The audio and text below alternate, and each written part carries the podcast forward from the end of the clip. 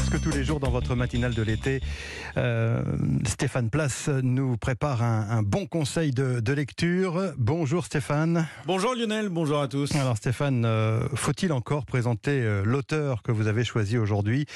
Je veux parler de Michel Bussy, auteur en série de best-sellers, qui revient avec un nouveau roman, Nouvelle Babel. Oui, les nymphées à noir, Maman à tort, Le temps est assassin ou encore euh, Un avion sans aile. Ces dernières années, Michel Bussy s'est imposé comme l'un des auteurs à succès en France et à l'étranger, puisqu'il est traduit dans près de 40 pays. Aujourd'hui, ce géographe de formation, il a longtemps été prof d'université en Normandie, a décidé de s'offrir un incroyable voyage dans le futur, puisque ce roman Nouvelle Babel nous projette en 2097 et avec un outil tout à fait nouveau, la téléportation qui est possible pour chaque être humain. Enfin presque, c'est justement l'un des éléments de l'intrigue, je n'en dis pas plus. Polar, roman d'anticipation, l'histoire débute par l'assassinat de retraités qui vivaient tranquillement dans un petit coin de paradis.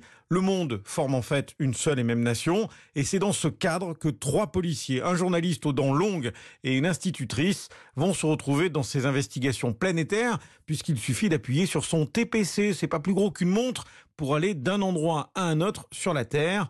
Roxane Le Mignon, libraire chez Mola. Quand j'ai commencé à lire, je me suis dit, bon, la téléportation, d'accord, ils peuvent se déplacer, mais après, ça a été déjà vu, ça a été déjà fait.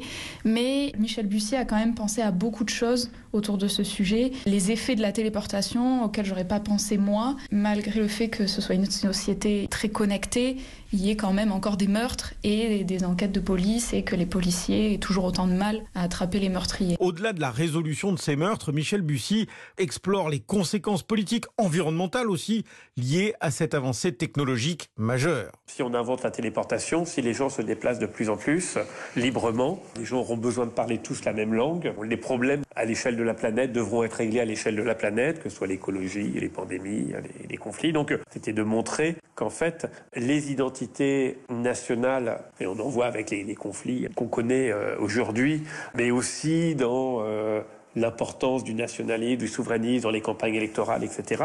Tout ça, il y a quelque chose qui est de l'ordre du conflit permanent, presque de l'absurdité. Et donc l'idée que il y aurait un après, que c'est une situation qu'il faudra dépasser à un moment donné. C'est une utopie, mais c'est une utopie un peu réaliste si on considère l'évolution du monde. Les gens communiquent beaucoup plus, la mondialisation, non seulement économique, mais aussi des échanges existent et qu'elle existe beaucoup plus qu'il y a encore 100 ans. Et pas la peine d'être un adepte de science-fiction pour adhérer à cet univers imaginé par Michel Bussy.